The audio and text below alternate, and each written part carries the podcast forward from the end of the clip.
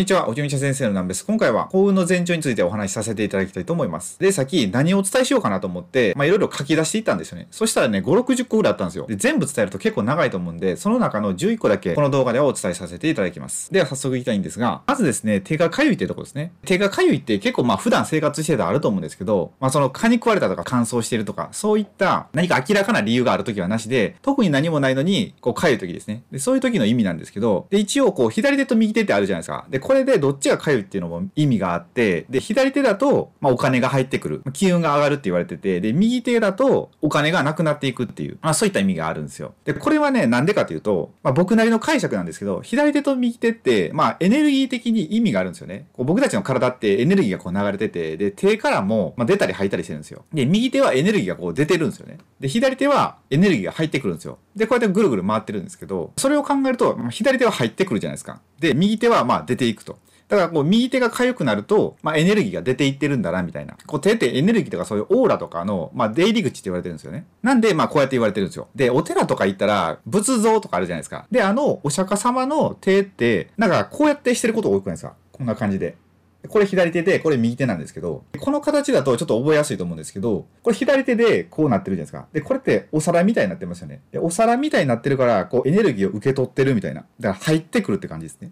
で、右手ってこうだから、まあ、ここからこう出ていってるみたいな。まあ、そういう感じで、まあ、その掘ってる人とか、まあ、そういった方がそれを知って、まあ、必ず右手をこうしてるのかどうかわかんないんですけど、でも大体ね、見てもらうと右手って立ってるんですよ。で、左手はこうやってお皿になってるみたいな。まあ、いろんなポーズありますけど、まあ、そういった仏像が多いんですよね。だもしかしたら、まあ、そういうのもあって、まあ、そういうポーズになってるのかなって、まあ、僕はね、ちょっと思ってるんですよ。うん、まあ、こんな感じですね。で、え次行きましょうか。で、次はですね、誰かが死ぬ夢を見るっていうのがあるんですけど、これってまあ、ちょくちょく言われないですか？で、こう、誰かが死ぬ夢って縁起が悪いとかって言われますけど、まあ、それってこれ逆なんですよね。で、逆夢ってこう書いてあるんですけど、逆夢って言われてるんですよ。まあ、逆に捉えるってことで、まあ、誰かが死ぬ夢っていうのは、まあ、言ってしまえば何かがなくなるじゃないですか。で、それを逆に捉えたら何かが生まれてくるってことなんですよね。だからこれから何かいいこととかが起こりますよっていう、そういうサインが含まれてるってことなんですよ。で、次が、えー、3つ目ですね。3つ目が、服を裏返しに着る。で、これはわざとは意味ないんですよ。だから、運を上げようと思って、わざわざこう反対にしてこう着るとかっていうのは意味ないんですけど、だかパッて気づいたら、あ、反対やみたいな、こうタグが表に出てるわみたいな時あるじゃないですか。恥ずかしいみたいな。あれって、まあちょっと運が良くなるサインみたいなっていう風に言われてるんですよね。これはね、僕ちょっと意味わかんないんですけど、まあ勝手に僕が思ってるのは、その裏返すってことじゃないですか。まあ服が裏返ってるってことなんで、今までもしちょっと運が悪かったら、まあそれが反転するっていう、そういう、まあ、メッセージみたいな、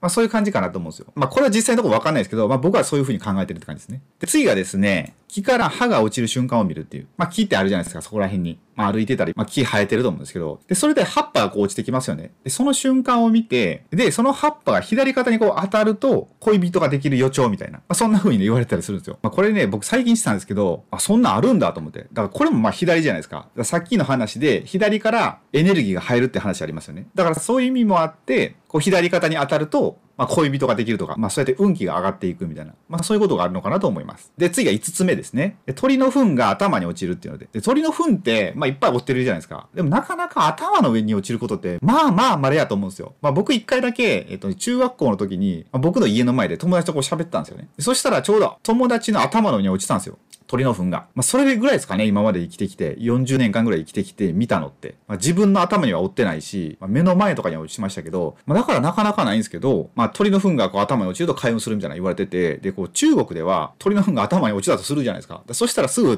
宝くじを買いに行けみたいな風に言われてるんですよ。まあ、それぐらい何かいいことがこれから起こるよみたいな、まあ、そういう予兆って感じですね。で、次が6つ目ですね。で、6つ目が耳がムズムズするっていうので、で、これも、まあ、右耳と左耳の意味が違うんですよ。で、左耳がちょっとムズムズしたら、いい噂をされてて、で、右耳だったら悪い噂をされてるみたいな。まあ、そういう風に言われてるんですよね。で、これもやっぱり右と左って、大体左に何かが起こったら、いい噂とかいいことが起こってるってことになってますよね。で、右に何かしらあると、それは全部悪い予兆とか、今悪いことが起こってるとかっていう風になってるんで、これって、こう、体のサインっていう風に思ってもらったらいいかなと思うんですよ。左に何か反応があったら、それはこれからいいことが起こるとか、で、右だったら何か悪いことが起こるとかっていう風に、まあ、ちょっと思ってもらってもいいかなと思います。で、次がですね、えー、次がいい香りがするですね。これスピリチュアルの世界では方向現象って言われてるんですけど、まあ、別に、その、例えば歩いてて、周りに花壇とか何も花も何もないのに、なんかすごい花のいい香りがするとか、なんかどこからともなく。それってすごいこれからいいことが起きますよ、みたいな。まあ、そういう風に言われてて、で、逆にすごいなんか臭い匂いあるじゃないですか。その刺繍みたいな。そんなんがしだすと、まあ、これから悪いことが起こるととか、まあ、そういう予兆みたいな風に言われてるんですよ。で、これね、以前の動画で、えっと、式が近い人の特徴みたいな風な動画を出したんですよね。で、それの中で、もう本当にあと数日で死ぬような人って、その方の体からこう刺繍みたいなのがするっていう話をしたんですよ。そうだからね、もしね、興味あったらね、ここ、これ、これ出てますかね。まあ、この動画また見てもらったら、あの、リンクは下の動画説明欄に貼っとくんで、またよかったら見てみてください。で、次がですね、肌にツヤが出るですね。で、肌にツヤが出るって、これね、えっ、と、斎藤ひとりさんが、まあ、おっしゃってたことで、本当にこう、金運を上げたいとかだったら、まあ、とりあえず肌にツヤを出せみたいな風に言ってて、まあ、これなんとなくわかんないですか？例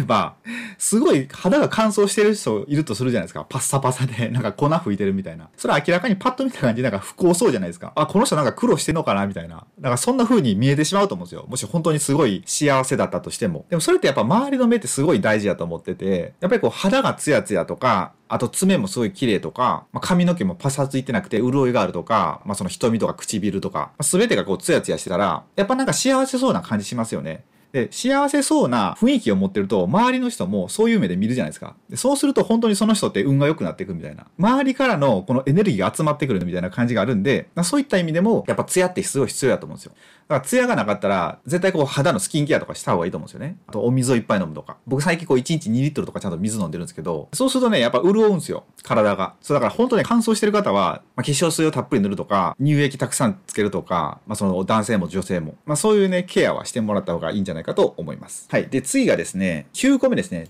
これは大事なものが壊れるっていうので、で、大事なものって、まあいろいろあると思うんですよ。で、大事なものが壊れたら、まあ全部いいことの予兆かっていうと、まあそうでもないと思うんですよね。普通に自分の心がざわついてたから、それで壊れるとかっていうのはあると思うんですよ。あとなんかよく言われるのが、何か悪いことが起こる前に、その食器とか何かが自分の身代わりとなって、まあ壊れたとか、まあそういうこともあると思うんですよね。だから全部が全部はそうとは言い切れないんですけど、そう僕としてはですよ、その最初にお伝えした、僕たちってまあエネルギーが流れてるわけですよ。まあ電気エネルギーが。だからエネルギーが集まってくると、まあ普段よりもこう電気エネルギーっていうのが強いんですよね。そう、だから、周りにある電化製品がそれに反応して、それで壊れるとか調子が悪くなるってことがあると思うんですよね。そういった意味で、あ、なんか、電化製品が壊れたなって、いろんなものが壊れていくなってなったら、それは自分のエネルギーが高くなってるかもしれないっていう、まあそういうサインっていうね、可能性もあるって感じですね。で、次10個目が予定外の出費ですね。まあこれなんかちょくちょくないですか？結構こうまとまったりとか、その急になんかお金がいることがこうまとまってあって、すごい多額のお金がなくなってしまったとか、ま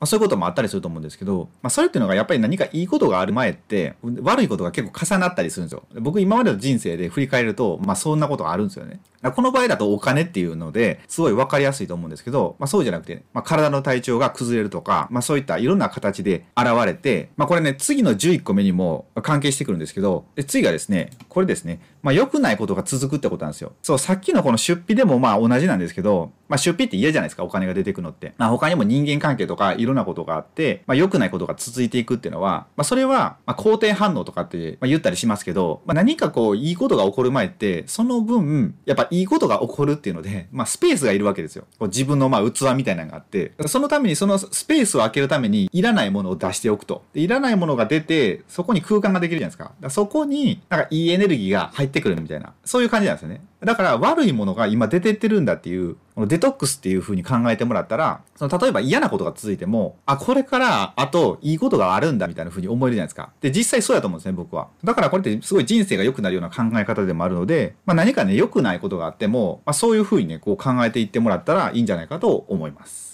はい、って感じですね。これで全部で11個出させてもらったんですけど、まあ、結構こう、すぐにでも対処っていうか、まあ、改善できるようなこともあったと思うんで、まあ、何かね、一つ二つとかでも、まあ、今のね、ご自身の生活に取り入れてもらって、まあ、改善していただければなと思います。まあ、あと体で結構こう、左と右ってあったじゃないですか。まあ、左に何かあったら、まあ、いいことが起こる前兆とか、右側だったら、悪いことが起こるとか、まあ、そういうこともあるんで、まあ、ちょっとね、頭の片隅に入れて、まあ、自分の体に起こるま全てのことは、まあ、何かからのメッセージなんだ、みたいな感じで生活してみてくださいさい。はい。って感じで今回の動画はこれで終わりたいと思います。最後までご視聴いただきありがとうございました。